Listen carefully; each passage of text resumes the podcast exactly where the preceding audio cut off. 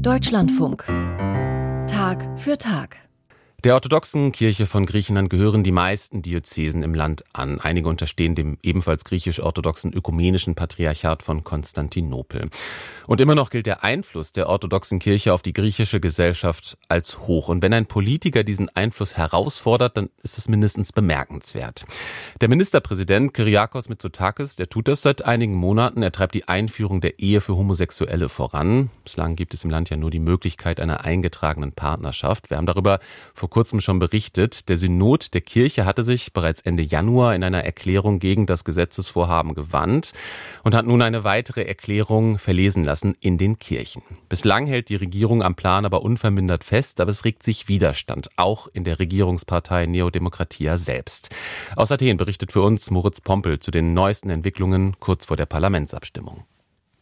Leo und Konstantinos sind seit neun Jahren zusammen. Homosexuelle Paare wie sie können sich in Griechenland bisher nur als eingetragene Lebenspartnerschaft registrieren lassen. Bald könnte sich das ändern. Das Parlament stimmt voraussichtlich am Mittwoch über die Homo-Ehe ab. Für Leo ist der Gesetzentwurf gleich doppelt wichtig.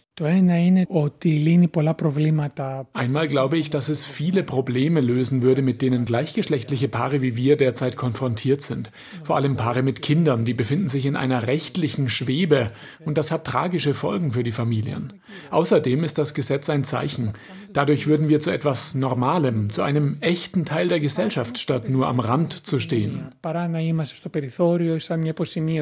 Dabei ist keineswegs sicher, dass das Parlament kommende Woche für den Gesetzentwurf stimmen wird. Die Regierung ist gespalten. Premierminister Kyriakos Mitsotakis hat den Entwurf mit eingebracht und sagt, es sei nichts Revolutionäres an der Homo-Ehe und daran, dass gleichgeschlechtliche Paare ein Kind adoptieren können.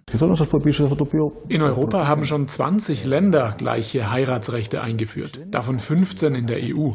Wir finden also das Rad nicht neu, sondern tun nur etwas, was in vielen europäischen Staaten schon normal ist. Doch seine eigene Partei, die konservative Nea Demokratia, ist nicht auf Linie.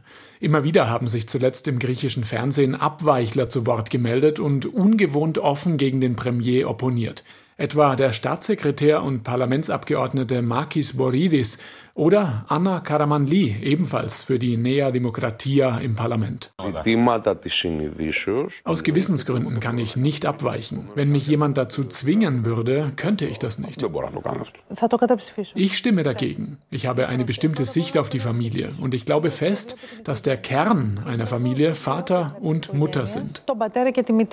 Gegenwind kommt auch von der einflussreichen griechisch-orthodoxen Kirche. Letzten Sonntag hat sie landesweit in allen Kirchen einen offiziellen Brief gegen die Homo-Ehe verlesen lassen. Der Vorstand wünscht sich einen Volksentscheid und könne, Zitat, keine andere Ehe als die von Mann und Frau akzeptieren.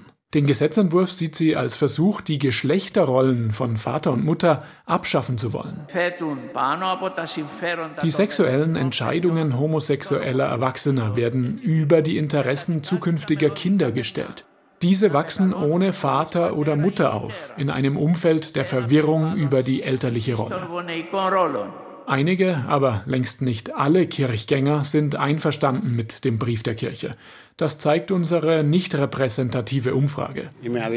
Mir ist das gleichgültig, die Argumente und die Streitigkeiten auf beiden Seiten.